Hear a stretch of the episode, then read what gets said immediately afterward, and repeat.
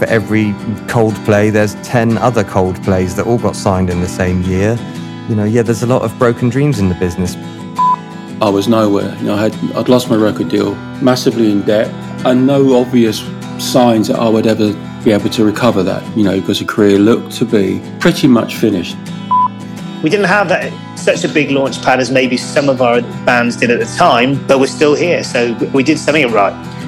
You know, I came from Patti Smith, who from day one said, I'm an artist. And I would say we, we are artists and we make music that we consider to be art. I spent 10 years of my life with no money. Trying to get a record deal was so I was my own boss and I could do what I want. Hits seemed to be my natural comfort zone. There is no formula to having a hit record. It happens, and it's probably 60% luck, 30% talent, and 10% timing. I think the idea is to remain yourself, but stay open to being influenced. Hello, and welcome to The Art of Longevity. I'm your host, Keith Jopling. Brett Anderson of Suede once said that all successful artists have navigated four career stages the struggle, the stratospheric rise to the top, the crash to the bottom, and the renaissance. On the art of longevity, we talk to artists who spent decades in the music industry and discover what the journey has been like for them and how have they experienced each of Brett's four stages. Along the way, there are some great stories of the ups and downs and the roundabouts of a career in music, insights for fans and aspiring musicians. This is the art of longevity. The art of longevity is presented with Bowers and Wilkins, the renowned British premium audio brand. This is episode one of season four, in which I speak with Norman Blake and Raymond McGinley of indie rock legends Teenage Fanclub. Welcome to the Art of Longevity. Hello there. Hello. Good to be here. I hope you're feeling longevitous. Long, long, yeah, longevitous. Uh, I was trying to think of another word around longevity, but long in yeah. the tooth. yeah, long in the yeah. Well, it's great to have you on the show. I was trying to get hold of you guys a while back. So you are about to go on tour, aren't you? This is not a dream. Actually, technically, we have started. We played in Glasgow last night, first night of the tour. But yes, we're about to go out on the road for the next five and a half weeks, which is something we haven't done for a long time because of the pandemic. The album that we're touring now was released almost a year ago uh, when we didn't get a chance to tour it properly. So this is us. We're going to get that opportunity now. So we're really pleased about that, as you can imagine. And uh, yeah, and it was really good playing again last night. You know, it's like I say, it's been a while. Yeah, because this tour has been aborted, what, three or maybe even four times? I, have lost count. Yeah, because originally this tour was meant to happen in October 2020, and it's been rescheduled three times or whatever. It's crazy thinking that some people these dates were doing, will have bought a ticket for it more than two years ago. I think it originally went on sale early 2020. So uh, hopefully they haven't lost them. Well, you played Glasgow last night, so a kind of homecoming gig, but in the imaginatively named SWG3, and you hadn't played there before. So, what's it like playing in a new venue in Glasgow? It's something we haven't done for a while. Even not just in your hometown. You know, there's lots of lots of times we go on tour and we think, "Oh yeah, we haven't played that venue before." Then we realise we have. It's just changed the name. So to play, you know, place in Glasgow we've never played before was really unusual it's a, nice venue, but a bit of a concrete box under the ground, mm-hmm. you know. So, but uh, it was kind of quite brutalist in its uh, architectural style. Um, loud on stage, yeah, it was good. Well. Loud on stage, yeah. Loud on stage. Yeah. The show. I mean, the show was fun and it was good playing again, but it was really loud. Yeah, it was a good. There's some ringing ears backstage afterwards. But yeah, novelty value in playing a new venue. Well, Norman, as you said, you're touring this album Endless Arcade, which is now a year old. I guess that's unusual because normally you'd finish a record and then just take it straight out on the road. So, I mean, what's the feeling about this record now? I mean, have you already moved on? Because I know you've got new songs out already. Sure. I mean, I think you're always moving forward, you know, and looking to write new songs. But we have, but the thing about this record is that we haven't really had the chance to play the songs live.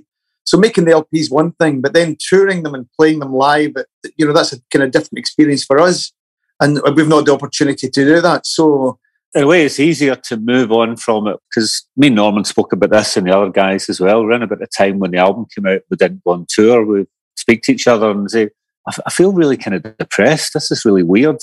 The album comes out, then you go on tour, and we've been doing that for 30 years or more.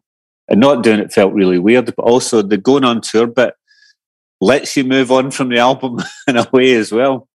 So we haven't quite arrived at that point yet. But yeah, we're always thinking, you know, after you finish recording something, you're always thinking of what you might do next. The new song I Left the Light On, was that recorded at the same time or is that a new song? So that was recorded um, afterwards, and but it was actually written when we were mixing the last record at Rock. We mixed some of it at Rockfield, and we worked in some of it at Rockfield, and I, I just happened to write. The, the, so they've got a really nice piano there. So it's not the Bohemian Rhapsody piano, but it, it's been on a number of other Queen recordings, and it's a great piano. So it's always I always like to mess around with that when when I'm down there. And I think it was we were just doing a bit of mixing. I just went into the room and sat down for a bit and came up with the idea. So in a way, it's a nice segue from the last album to the next lot of work that we'll do. Even though we are predominantly touring Endless Arcade, it's nice to have something new to offer as well that people haven't heard. So you wrote that on the piano? Yeah, I just sat down at the piano and was messing around and I came up with the, the melody idea and the lyric actually pretty much at the same time. And then we went back and recorded it there. So it was um so it, was, it felt quite nice to do that. And it's sort of in a way kind of we feel as though that kind of ties the last album to the next thing that we, we do in a way. You know, it's a kind of little bridge there. Do you think you'll be doing more writing on the piano in the future? I mean, when did you start writing that way? Do you know, I've written other things on the piano. I've always, you know, I played piano when I was young, actually, but, you know, didn't do many grades. But, you know, when I was, you know, as a schoolboy, and I've always liked playing and I can play a bit. I'm, I mean, I'm not particularly proficient on it, but um, I think sometimes nice uh, as a songwriter to write on a different instrument, you know, on guitar. Tend to find yourself going to the same sort of chord sequences. The ways that I try to get around that is, and I think Raymond does this too, somebody would maybe detune, try a different tuning sometimes, or, you know, stick a cap on, or sometimes even try and write on a Nashville tuning. And it was just another way of sort of, so it's just another way of writing because you'll maybe come up with different chord sequences. So it's not a kind of a conscious decision to try and write more on piano. It just happened to be that there was a piano there actually, and in fact, there probably wasn't a guitar there. You're right. I mean, some of my favorite albums have been done that way, like classic guitar-based artists who then decided to write on the piano, and just gives you a completely different feel. There is a surprising amount of the creative process making music that is based on what is available to you mm. at the time and making use of what's there you know, someone might say, "Oh, why did you decide to go for that sound on the record with the organ or the Hammond organ?" It's like, well, it was a nice one in the studio, so we used it. You know, it's not like these things. You know, I'm sure Norman, you weren't thinking, "Hmm, maybe I'll go and write a song on a piano." No, no, but in the yeah. studio, there's a piano there. You sit down at it, you start using it, Mhm, uh, and yeah. I'm sure it was, I'm sure there was something where, uh, uh, like Gary Numan and the Tubeway Army record only ended up with the Minimoog on it because there was one in the studio. Yeah, I think he told us that. You can't imagine it without that. Yeah, But Uh, yeah. something. You know, it's like the Beatles using Mellotron or whatever. You know, it's just it's because it's there. You think, oh, it sounds cool. I'll use it. You know, it's, it doesn't all come from a place of predetermination. If what's been used around you is a piano that was once played by Freddie Mercury, I guess you can't. You Yeah, that's that's great. I mean, of course, that's been there for a long, long time. Loads of people have played that piano, and uh, you know, um, lots of great music's been written and recorded using that piano. It is a particularly nice piano. It's a Bechstein, and uh, it sounds really great. You know, it sounds really, really nice. It's just that Rockfield's a great studio. We we love going to Rockfield. We've got a really good relationship with the Ward family who own and run the studio. I think actually it was the first residential recording studio in the world, I believe. And Kingsley is a, a- an amazing guy, real character, and You know, I don't know whether Kingsley Ward at Rockfield has done a proper interview exploring his knowledge of the process of making music because he has, for someone that was in a studio with Joe Meek, talking about even the technical processes and stuff. His stories are are amazing actually, and we always ask him questions about stuff, and he it maybe is something he hasn't thought about. And we're like, when you were in the studio with Joe Meek, were you wearing headphones? You know, and he'd be like, eh, no, no, we weren't. We he just had the door open a little bit, and you could hear it from the control room or whatever. You know, you know, he told us a story about how he was when he had his band, the Charles Kingsley Creation, uh, going to see EMI. This whole long convoluted story, going to see EMI in the sixties, and he wanted to go and see Norrie Paramor, who was a producer, and they were disappointed because they saw this guy called George Martin, and they think, "Oh yeah, he does the comedy stuff." You know, I think this must be pre Beatles. Yeah, 1960 uh, or something, or 61. Yeah, and, yeah. Early, early you know, saying, "Oh yeah, we were really disappointed. We saw it. We were in George Martin's office, you know, and I think they they didn't use the band, but they said, "Could you boys do some recording for us if we send some artists down to see you?" You know, and I think that's kind of how it all got started. But yeah, but Kingsley has some amazing stories. But I think he's probably people probably ask him about all the usual things that he said.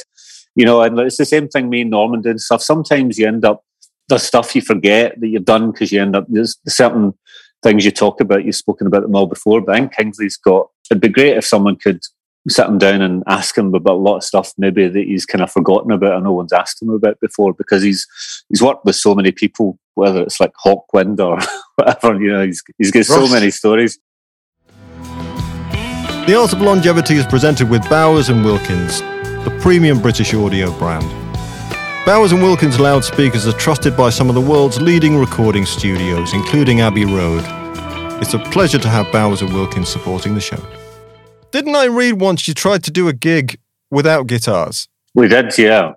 We did three nights at, uh, I think it was the Camden Underworld, and we did electric guitars, acoustic guitars, and no guitars. We thought, let's do a gig with no guitars. And we managed about I think we did about five songs with no guitars, and we had remember normally we had someone playing the saw. That's right, musical yeah. saw. Yeah, uh, and yeah, we had like omnichord, and I think we managed four or five songs, and we was like, listen, that's as much as we can do, you know. Yeah. But yeah, yeah, we did we did not bad. Yeah, five songs in, it's, it's pretty good. Yeah. So, what did you enjoy playing last night?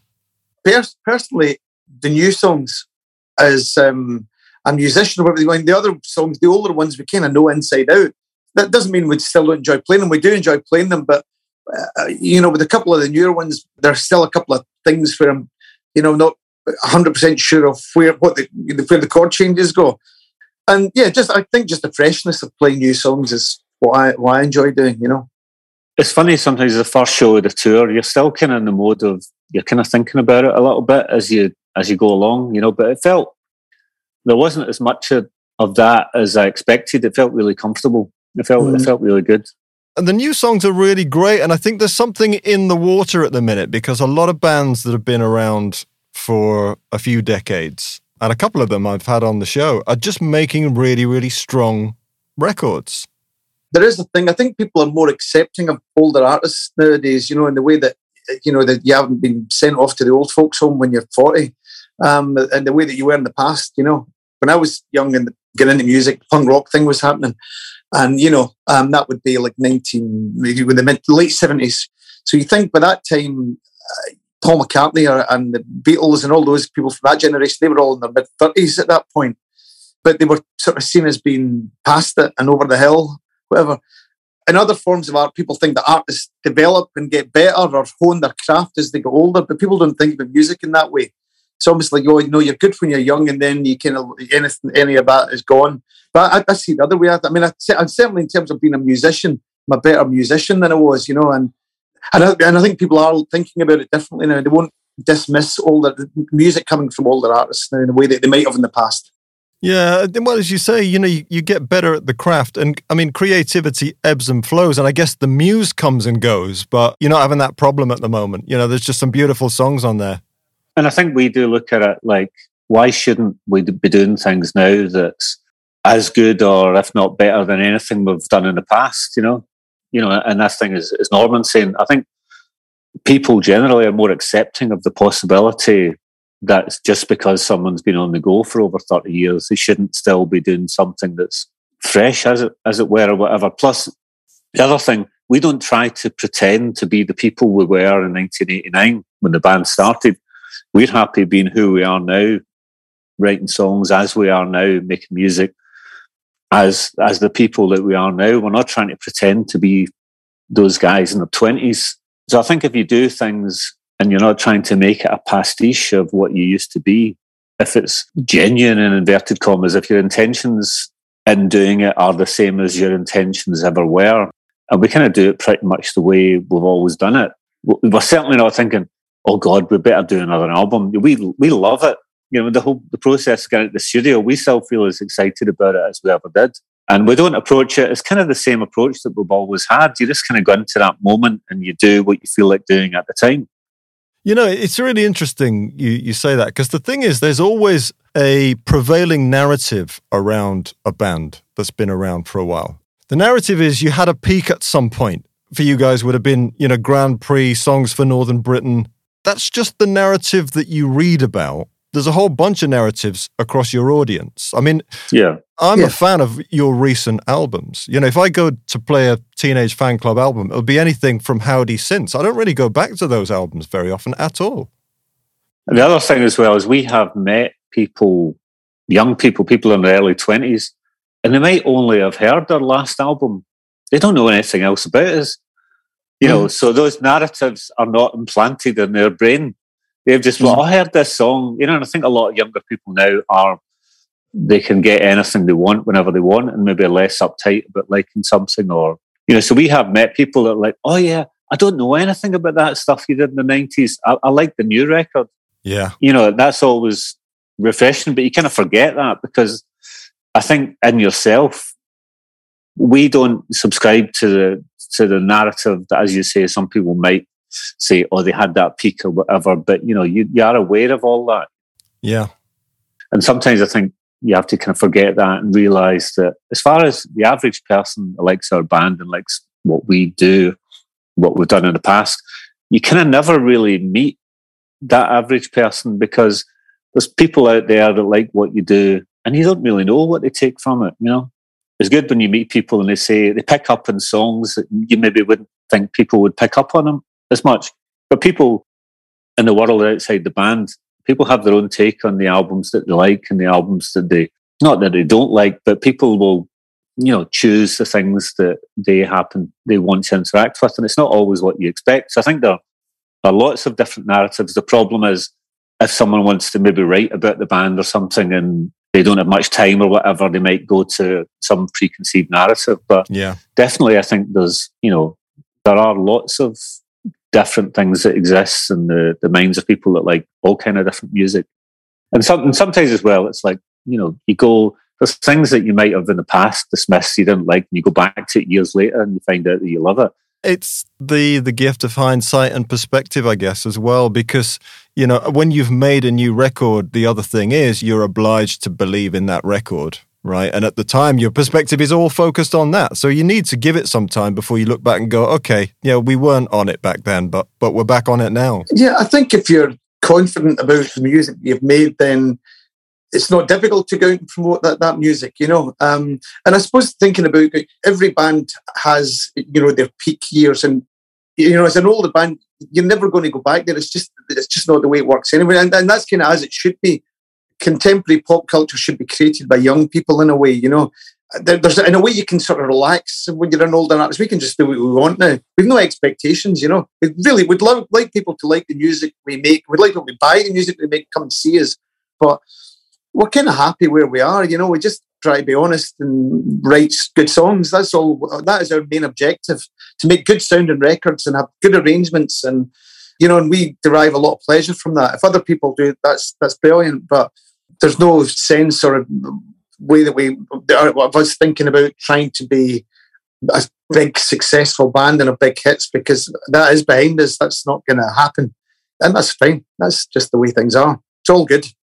So whenever we make an album, we never thought, "Oh, we did that last album. People said that one was really good. We'll try and do something as good as that last album." Because everything we do, we think we wouldn't let it out the door if we didn't think it was any good. But you also think, oh yeah, you know, we, the next one is going to be different or better or whatever. But we're always just, we're never really, we've tried never to refer back to what we've done before. We always want mm. to just be who we are in that moment of what we do.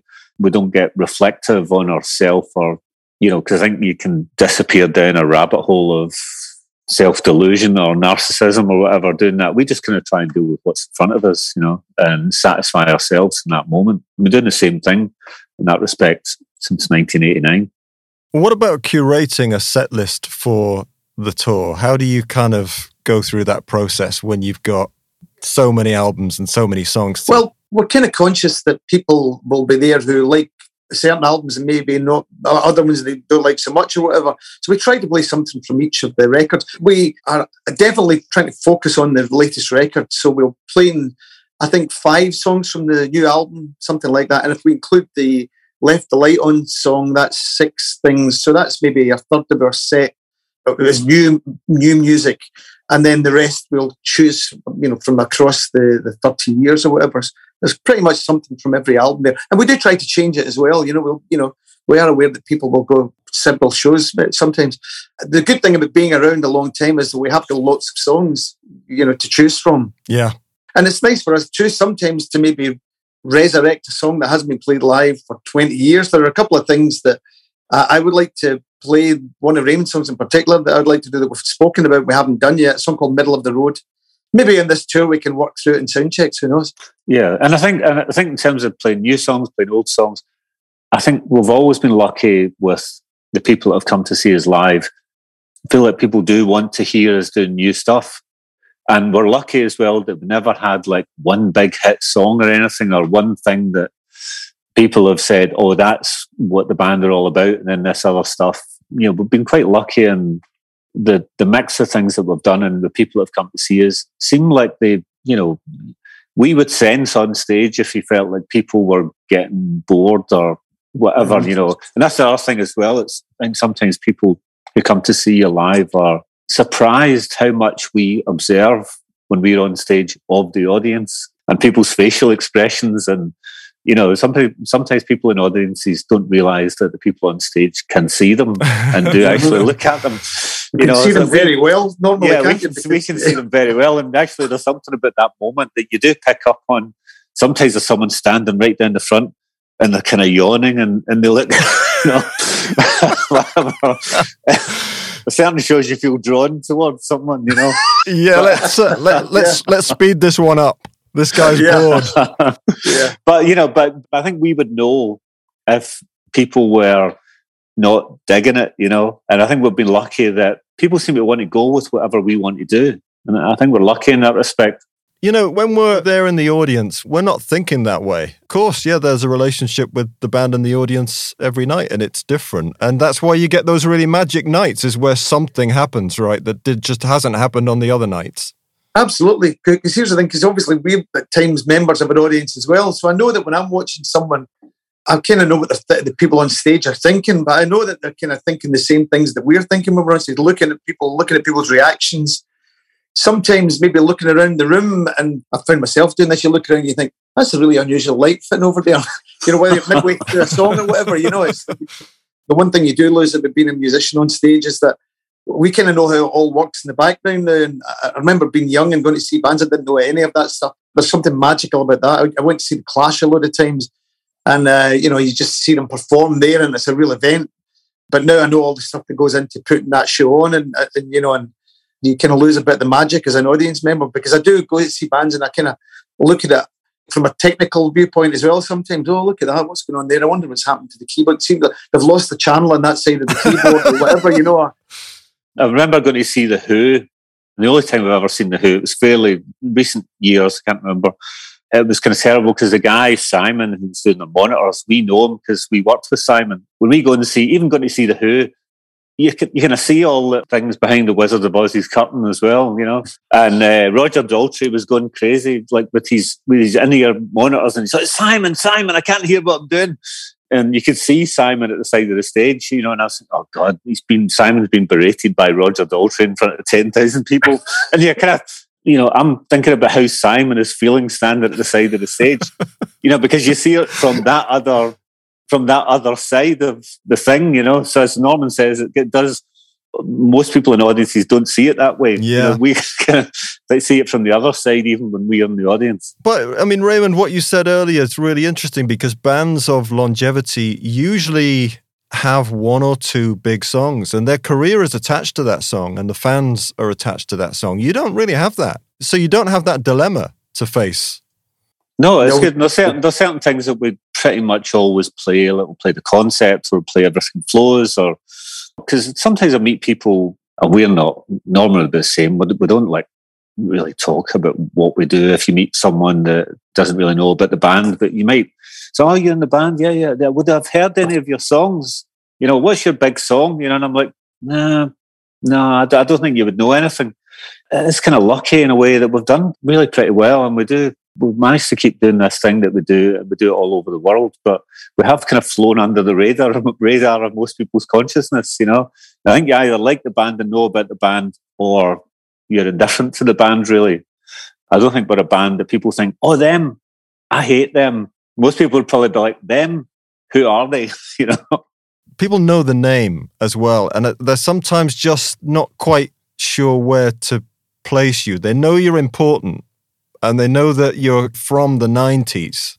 The fans who listen to this will know, but then your story is interesting from a, a number of different perspectives. Right back at the start, it gets interesting already because you got together in 89 that was an interesting time for music. It's called the, the late 80s is pretty naff. And it was pre grunge, pre Britpop. So there wasn't that whole revival. But there was something going on in Glasgow, though, wasn't there?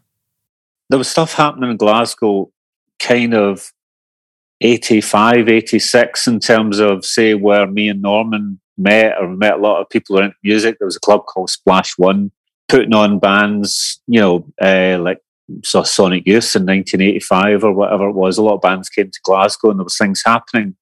Maybe 85, 86. By the time we were in a band called the Boy Hairdressers, 86, 87. But it seemed by the time it got to 88, 89, there wasn't a lot happening locally. And so it did feel like we were just kind of doing this thing in a bit of a, a vacuum, really. It wasn't like we were part of a scene or anything.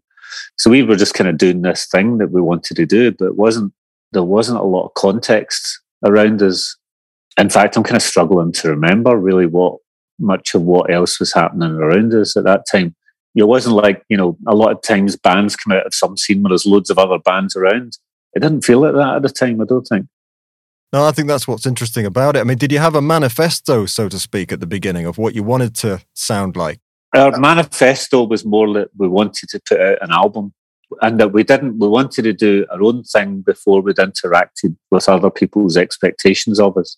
Because we'd been in a band called the boy hairdressers. We didn't really do much. We put out a single but you end up in a band where the band is kind of feels a bit too much like a concept rather than a rather than a reality.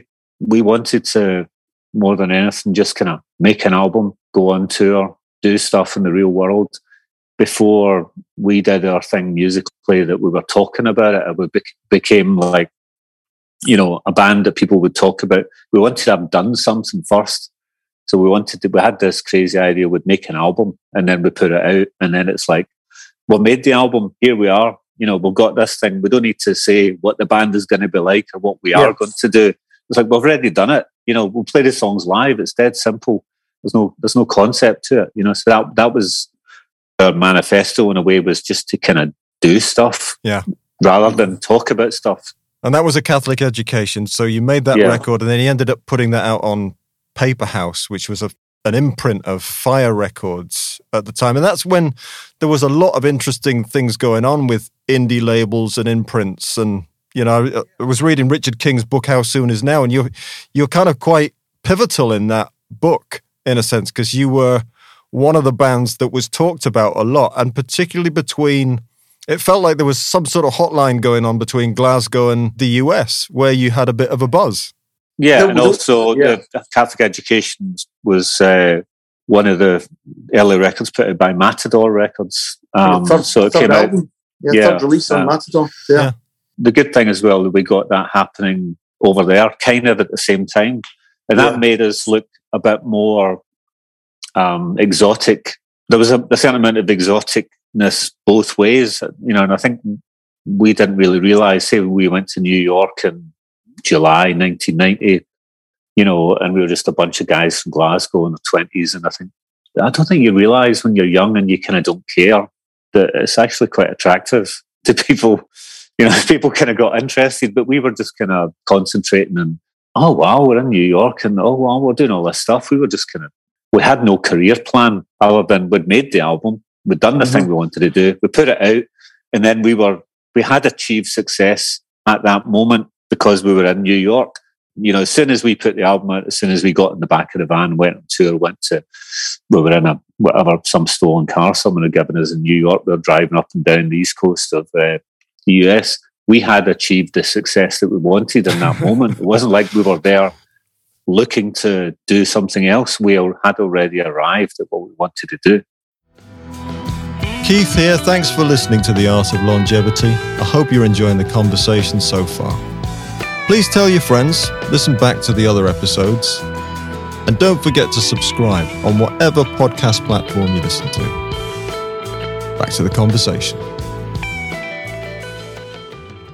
Is that how Thurston Moore came across you? Because he then invited you to support Sonic Youth in Europe, didn't he? we met Thurston on that trip. The reason that that came about was the so the guy who ran Paperhouse Records is a guy called Dave Barker, and Dave had put out um, or was in the process of putting out an album or some music uh, by a band called Gumball, who had as a member a guy called Don Fleming, who we were introduced to, um, and we and Don ended up uh, producing a Bandwagonesque album, and Don uh, was good friends with Thurston Moore, and they were all part of that kind of New York scene at the time. Don was also involved in Half Japanese, Jad Fair, uh, all those people too. But we um, met Thurston uh, and Sonic Youth probably on that first trip actually to New York. Yeah, yeah. And we sort of hung out with them a bit. We met Yo La Tengo actually. We met our first show, proper show in New York, was at CBGB as part of the Matador launch night. But the night before that, we played in a little rehearsal space and we met um, Yo La Tengo that night. We've been friends with them ever since, you know. Yeah, that's what you were saying, Raymond, is the exoticism in a way. There seemed to be a connection between you and those bands, and it was that pre grunge era. It was getting quite exciting. That also partly came through Stephen Pastel's connections with Calvin Johnson and K Records and, uh, out in Washington State. Actually, Stephen had released a Beat Happening album on his uh, 53rd and 3rd label. And I actually I guess you could call me tour manager. I, there, the Beat, Happening, Beat first tour of the UK, I was kind of the tour manager. I couldn't drive, and I had so someone else was doing the driving, and I just basically found them places, you know, to, floors to sleep on, you know. But um, there was a connection there, and then Calvin put out the Vaseline's record in uh, the US, and so that was one of the initial connections. And the, of course, the K Records was out in Washington where the grunge thing, Sub Pop was happening, and that's how we kind of met Nirvana and those people for the first time too. So yeah, it was a, a, kind of direct line between Glasgow, Washington, and New York in the middle. Right. And London wasn't really part of it at that point anyway. Other, other than I would say Dave Barker, of course, was in London, and that was an important part for us. But but, but we had our initial success in the, the US. I think I've remembered that properly, pretty much. Yeah, it sounds like it. And, you know, Kurt Cobain famously was a fan of the Vaselines first, then he was a fan yeah. of yours because I mean they, you know, he played the Vaseline song on their MTV album and all of that. Yeah, yeah, yeah. So it was an exciting time. So just being there at the very in the very heart of it, in a sense, is quite interesting for me to explore with you because you then obviously went on to sign with Creation Records. So there was a there's a bit of a journey to be had there, but at the same time, you were signed to a major in the US, Geffen Records. Yeah, yeah, yeah. We spoke to you know we, there was possibility of us doing another album with Matador, but we were pretty small at the time, and we weren't people of means or whatever. So if we wanted to keep the band going, we had to get some funds in from somewhere to stay alive and to be able to make another record. And so yeah, we did. Well, we recorded the Bandwagonesque album before actually before we signed to Matador, uh, signed to Creation, or we signed to Geffen we made the album first and we were talking to people as we went along and we had this whole mad circus going on that dated back to our first trip to New York in July 1990 where all these US majors got interested in us. And we had a New York lawyer called Richard Grable. We had all this stuff going on and I was, I'd be talking to Richard on the phone, you know, and I was living in a tower block council house in my, with my mum and dad in Maryhill in Glasgow talking to you know, my, you know, my mum would be like, "Oh, that's your lawyer on the phone," you know, you know. So it was all a bit unreal. And I'd be talking to this guy in New York in, in his office about these major label deals. And at the time, I didn't have enough money to get the train to, for us to go to rehearsals or whatever. We were really skint. Uh, but we'd known Alan McGee, you know, creation and all that, because when we were in the boy hairdressers, there was actually some talk about possibly doing something with creation uh, before the boy hairdressers split up. And we knew, like, you know, Bobby and stuff. And I think we've been talking to Bobby Gillespie and said, oh, we're looking for another label or whatever. And I think Alan got in touch. Bobby told Alan, and Alan got in touch. Said, I didn't think you'd be available. And then we, but that all felt really natural doing it with uh, Alan and Dick and creation and stuff. And that was, that was great. But we didn't actually conclude those arrangements until after we'd made the Bandwagonesque album. We have this thing where we like to make the record first and then yeah. any kind of deal stuff, do it afterwards so that no one's got, you know, we're just kind of only thinking about the the record and afterwards someone says hey if you don't like it don't don't bother you know because that's how the band started we've tried to keep it going that way as far as possible so that nobody tries to interfere with your process because it's like if you don't like the record don't worry about it we'll pay for it and uh, you know we'll get someone else to put it out who does like it yeah and again but with bandwagonesque it seemed that the us was the place that took to it first. I mean, it was sort of one of those records that was in every college kid's dorm and, and it was doing well on college radio and all of that, wasn't it? No, I think I think partly DGC was kind of hot at the time. The Saint Sonic Youth Nirvana had happened, and uh, so I, think they, they, it was a lot easier for them to get us places that we might not have been. We, I mean, we did Saturday Night Live, which is kind of nuts, but um, that would obviously been part of the deal to get Nirvana on there or whatever, or you know. So, uh, but it was that it was yeah, it was amazing to do that. But so yeah, we and I think because the label was hot, but bands associated with it uh, got maybe a bit more press than they might have been. Then Spin made our album album of the year. We always we find that funny because at uh, the time Steven Daly, who was the drummer in Orange Juice, was I think the reviews editor at Spin. we, we always think that maybe Stephen kind of strong armed some of the journalists to pick our album. But but maybe they liked. I don't know. Who knows? But anyway, we, yeah, we seemed to get we we we did pretty well with that album. Well, I mean, point being, it was it was up there, wasn't it, with those great albums of that year? It was on all those lists, whether it was number one or top ten or. For sure, yeah, it, it was actually. It's um, which was great. Again, you know, unexpected. Uh, we like so we never have any expectations. So really, really great to be for that to happen for the record. I, I don't know if that translated to sales as such. You know, um, I think we did okay, but not compared to the likes of Nirvana, yeah. who were selling millions of albums. But I think yeah. because Nirvana were selling millions of albums, I think there were some people that thought, well, maybe we could do the same. You know, mm but we didn't. But we didn't have an expectation that suddenly we were going to be because before people would only look at bands that might sell millions of albums, being like Bon Jovi or something, not like not Nirvana or mm-hmm. Sonic Youth or something, you know. Yeah, it was before that whole scene just took off and went huge.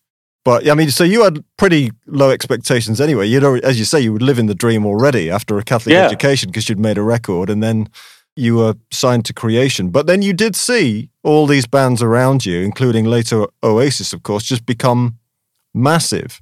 Was there a feeling that, hey, we should be there? Or was there pressure for labels to try and get you at that level?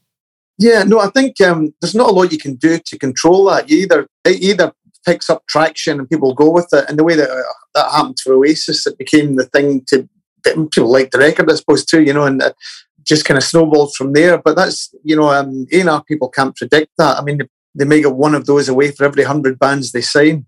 It's difficult to quantify exactly what makes a record become massive, you know, or whatever. But we, we had no expectation of, of that at all. But, you know, and so we weren't disappointed because we didn't expect it. We weren't planning to be the biggest band in the world. I think as well, we've been quite lucky over the years at being having a perception of us as underachievers, while at the same time we've actually done okay. you know, you know, it's, it's, it's better, I think, to be thought of as as a band that should have been much more successful than than the other way around. You know, yeah, we just kind of blow their own fun or whatever around other people's expectations, whether high or low or whatever. We just it's just this kind of noise around us, you know. We just kind of keep doing our thing. It's like even you think of the the narratives around, as I talked earlier, around um, bands and uh, what records were like, and it's like even thinking of the recent the Beatles Get Back thing, you know, and it was like yeah, they were all fighting with each other in the studio, and it was terrible and it was depressing or whatever. Then you watch the Get Back thing, and you think they are absolutely amazing, and they look like they're really working together really well, you know. But in terms of success or no success or whatever, we've kind of gone along and, you know, I suppose we're still maybe slightly boggled that after ambition in 1980 was to put an album out, here we are 33 years later talking about it all, you know, and still doing it. And we're just about to, you know, get in the van tomorrow and go off and do it again. Thankfully, people still want to come and see us. Yeah, there's a line in the song In Our Dreams, which is, We lived the dream, but we never knew. And it's sort of, as you said, Norman, you can't really control it. You can't at all. You, you know, it's it's not up to you whether your record becomes successful.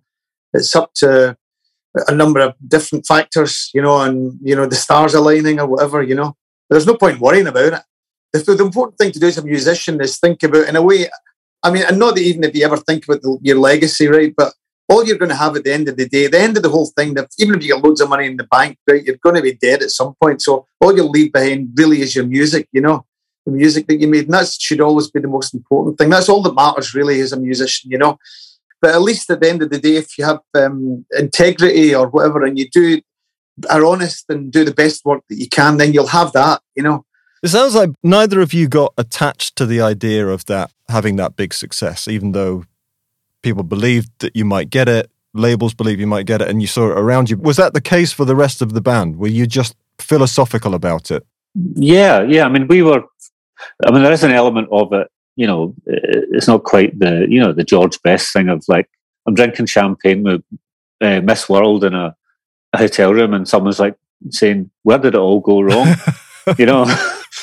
you know, we we do think we've been pretty lucky.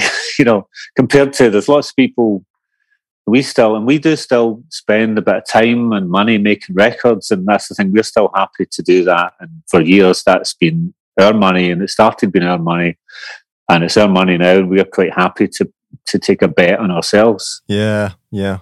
And we're not really looking for other people to fund our lifestyle or whatever you know? That must have been a crucial point because you formed your own label PeMa and i think you must have been one of the very early bands to do that because you'd had an amazing run. You had Grand Prix, Songs from Northern Britain, and then Howdy, which I think is a really strong album, which was made under a major label because Sony had bought Creation at that time. And then after all that, you were sort of still, you were a bit high and dry. So was Man made a reset. How did you go through the process of kind of forming your own label and saying, look, let's just do it for ourselves from here? Well, well, basically, with the Howdy album, we made that, we were on Creation. And then towards the end of that process of making that album, creation ended. And then we ended up on Columbia. We kind of fell into their lap because they'd taken over, but didn't really feel it didn't feel like a home to us. Then after that, there was still a kind of contractual obligation album left over that and we reached an agreement with them that we would just do a compilation album with them and record three new songs for that. They we didn't want to do a whole new album with them, and they didn't necessarily want to pay to make a whole new album with us. So we agreed that we would put that out and then we would go back to just doing our own thing. But again, for us, it's like, okay, we're making a new album. Have we got some money in the bank to pay for that? Yeah, let's go to Chicago and make an album. We'll figure out what to do with it afterwards. It's the same kind of naive view that we've taken all along. We have no thought about how it's going to come out or where it's going to come out. And then after the end of that, we finished the record. I think someone from Ian Dutt from Vital Distribution got in touch. They said, "Oh, we're doing this thing. It's kind of like a label services thing. Do you want to do? We could do this on your own label." And you know, we, yeah, yeah, that sounds really good. And then Merge sent it to Merge Records in the in in the US, and we'd known the Mac and Laura from Superchunk since 1990, uh, and said, "Hey, you, you know, do you want to put this record out?" And they said, "Yeah." And we're still working with Merge Records now. And yeah, it was really simple. We you know, we, we kind of like to, we're going to try and find the simple path forward to get to where we need to go. I mean, looking back on it, it was the best decision you could have made because it was back in the early days of label services and strong albums ever since. I mean, they're every five years, so they're not coming around thick and fast. Well, we're trying we're trying to speed up on that now, you know. Okay. I think it's because that's how our band started. The idea that we just go into the studio and we're paying for it all ourselves, that's no big deal because that's what we, that's what we did from the start. Mm. I think some bands might balk at thinking, "Oh, we'll always," uh, and we don't even set a budget. We just decide what we want to go, go and do and try and find the find the money for it. You know, so far it's worked out. So it's getting harder to make money out of records, but we're not going to say, "Let's make a cheap." Album so we can make more money we don't think that way we just think what's the album we want to make where do we want to make it and we just kind of make it happen then we think about the money afterwards The Art of Longevity is a team effort. The show is produced by the Song Sommelier, that's me, with Project Melody.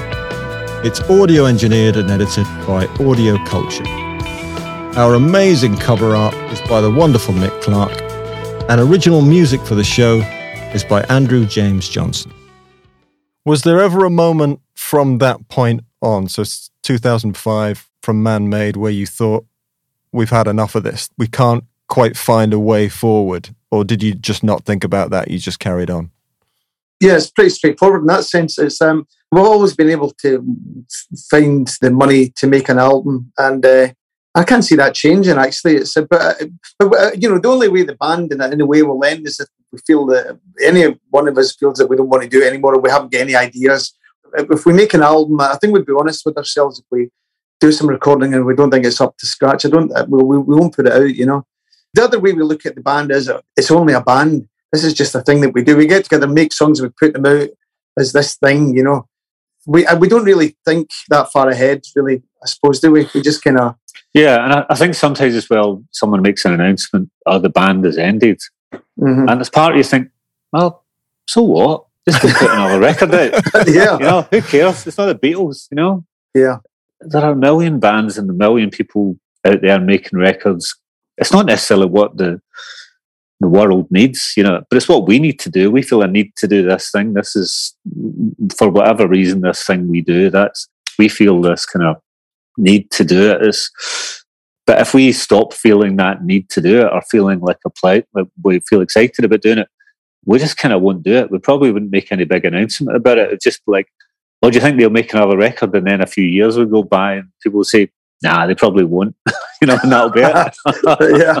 Yeah. I guess one of the secrets of longevity, if it's a, a secret or a lesson learned, is just, is not to get attached to the industry metrics and markers of success. You know, keep on doing it because you enjoy doing it. But also you've got a fan base who enjoy what you do and you, you've got that, right? So I guess every time you've made a record, you are touring it for a long time in many, many countries and the, and the fans are out there. I think another aspect of longevity is it's about the personalities, isn't it? You know, it's you have to kind of go on with each other. I think you can't be around for a long time without having been having some kind of uh, being sympathetic, personality wise, or whatever. We've been lucky in that sense, you know. Um, there haven't really been tantrums or whatever in the band or whatever. Everyone gets on pretty well. It feels like it because a lot of bands do get to a place as well where their relationship is very businesslike that would not be us. We've never, no. we're never going to do that. That's not going to happen. You know. And we've we've never. I mean, good luck to them. There's lots of bands put out a couple albums, then split up, and 25 years later they get back together again, maybe because they can make some money or whatever. And you know, I wouldn't criticize anyone for that, but that's we've never split up or whatever. It's felt even though people from the outside looking in think, well, they spent five years between an album. Surely they went away and uh, didn't the band kind of stopped or whatever, but it doesn't really, it's kind of felt like a continuous thing for us, you know. But again, we, we just kind of live by our own expectations of what we want to do. And we're just, success for us is thinking, being in, in a rehearsal room or in a studio working on something, we think, yeah, this, this feels really good. That was really good. And it's that moment of feeling that fulfillment of doing something musically. You know, we're kind of together business enough to get the shit done that we need to do you just do it in the background. It's not a focus for us, you know. We just do that stuff to get it out of the way so we can do the thing that we want to do is like feeling good about being those people, four or five people in a room playing something and not seeing it and talking about and feeling like you're creating something that has some kind of worth that might be worth sharing with the rest of the world. The other stuff beyond that is just, it's like washing the dishes or something. It's just something you have to do. Where you've been really lucky is you've got all the time in the world to make those albums. Since Man Made, as I said, they're the albums I've enjoyed. They're always strong, so you can take your time making them. Where, you know, there's a pressure on bands to just keep making music constantly and putting stuff out there constantly in case they're forgotten about. You've obviously got beyond that point. There's a resurgence of guitar bands now. Many of them would look at Teenage Fanclub and see you as role models musically and for the way you've done things. What do you say to them? What do you pass on? The only advice I would give to anyone is just do what you feel is right. That it will be right. You know, do your own thing, be yourself. I've never been one for saying, go, yeah, you know, you need, you should really think about telling people what to do musically. Just do what comes naturally. Do what feels right. You'll be happy. At least you'll be happy. Even if it's not uh, successful, you'll be happy that what you did is something that you like or whatever, you know? There's other people that would give people advice and they say, Don't you want to be successful? And it's like, No, we do want to be successful. That's why I'm saying we're not going to do that crap thing you're asking us to do because we know better. we know better than you about what constitutes success for us. But also, this was you're saying, Norman, do what you want to do, do what makes you feels right to do, but also don't do anything that doesn't feel right. Yeah, and I think no, our yes, kind of yeah. our rule is if instinctively it feels you shouldn't do it, trust your instincts and don't do something because it's the idea that oh no, other people will advise you to do things, and by listening to their advice, you will be successful in spite of your instinctive reaction that it's wrong. Those are other people that ask people to do things. If it doesn't work for you, they'll just move on to another band. But there are lots of people out there that think they're geniuses, but they're not. But I think as a band, as an artist or whatever, if you do something in spite of instinctively it feels wrong, that's failure right there, and you've created it yourself. Mm-hmm. You know, if you listen to someone else telling you what to do and you go along with it in spite of feeling that it's wrong, then you've failed, but you've kind of did it to yourself.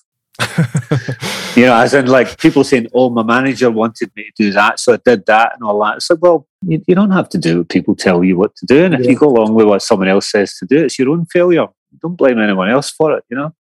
From the very beginning, you took your influences and you kind of merged them into something that was your sound. I mean, over recent years, we've got into streaming and, and there's a relationship between Teenage Fanclub and a lot of modern bands. I mean, where do you take your influences from now, do you think? all around the environment, music that you hear, conversations that you have, things that you read in the newspapers or whatever. That's pretty much, you know, the same places they always think. about. The one thing I would say though is that when you are young, yeah, bands are the sum of their influences when they start. You know, no one arrives fully formed. You know, and that's fine. When we started, we were first album we were listening to Exile on Main Street and uh, Sonic Youth. We liked Love as well, and we, you know, and then I suppose you sort of combine those things and do your own kind of version of those, and then eventually you find out what you're good at, and it becomes your thing, you know. Um, but in terms of musical inspiration, you know, just yeah, life and the environment. Yeah, it's like everything. I think as well in terms of inspiration. If you, in terms of coming up with songs and stuff, you just have to give yourself the space to be self-indulgent. You shouldn't have to go looking for inspiration. It's kind of already in you. You know, you just have to sit down and play guitar or play piano or mess around, and it's there. Musically, it's everything you've ever heard in your life. You're about to go on tour. It's been a long time bef- since you did that. Got to see you in, in London at the Union Chapel. Have you played there before, by the way? No, we haven't. No, Yes. no. Yeah. Is that going to be deliberately more mellow when you get there, or do you, you're not going to change the set for the venue? We might need to see what the acoustics are like at the sound check. You know, Mm. I suppose I suppose it's kind of place you might be able to put in a couple extra songs of a certain kind of way that, but we, we probably won't think about it too much. You know, I think it's quite a reverby. It's obviously churchy space because it is a church. You know, so we'll see how it goes. Can I put a bid in for Come With Me? We're still uh, we're still to work that one out properly, but yeah, we'll see what we can do. Yeah, why not? Yeah. It would sound beautiful there, that's for sure. Well, look, what's next? Beyond the tour, what is next for Teenage Fanclub? well, recording, you know, we'll look to make new music, you know. Um, but right now we're focused on the tour. Obviously, this is it's exciting for us to go and do that again. But yeah, what, one thing leads into another. You go on tour and then you'll be looking through. We, we want to do put more music out soon. You know, we talked earlier about an album every five years. And has been, we've done that for quite a, a number of years. We want to, you know, do something about that. And we'd like to make new music and have that out soon because that that also allows us to tour more often, you know. And like I say, this is what we do now. Well, I suppose it has been, but we're very more acutely aware of that. Maybe also the older you get, you just sort of want to make the most of the time that you have. I'm not not planning to, you know, become deceased anytime soon. But you know, you want to, you know, you just think, okay, well, listen, we'll, you know, it's like we have the opportunity to go out and play, make music. We're very fortunate to be able to do that. So you may as well make the most of that. Well, I mean, to your point though, longevity and mortality are connected, right? And it is about enjoying every day. And I think, you know, just in recent times where we've lost really, really key musicians and there's been a lot of, of sadness in the world, that is important. And it's important for you to keep doing it for your fan base as well. Yeah, because we, I mean, you know, not to dwell on the concept of death, but it's something that we normally do talk about. Let's do this thing and enjoy it because we're alive. We can't do it when we're dead, you know? Mm-hmm. Um, we are aware of mortality you do have to remember that you're going to die because it's easy to forget. it's part of the human experience that you kind of, you know, whether humans are the only species that are aware of their own mortality, but it's also part of the human experience to try to not think about it too much. I think musicians and artists, especially though, because it's partly your job to remind the rest of us. You know, I really do feel that way. And that's why we come to shows and we put records on. Yeah, it's a record. It's a recording. You know. Yeah. It's a record. It's a moment. You're recording a moment in time. When you hear music from the past, you can sort of usually know where you were when that music was being made. The you know, nostalgia is a big part of music. You know. Uh, yeah, and you, have made classic records. Uh, you know, you've been really, really important to music's culture, and I think we're very grateful for that, and glad to see you still around and thriving, and looking forward to to carrying on. So it's been absolutely fabulous to talk with you. And uh, good luck with the tour. We'll see you in London. And uh, whatever you do next, look forward to, to hearing it. Great stuff. Thanks a lot. Okay. Thank you. Thank you. Thank you. Cheers, guys.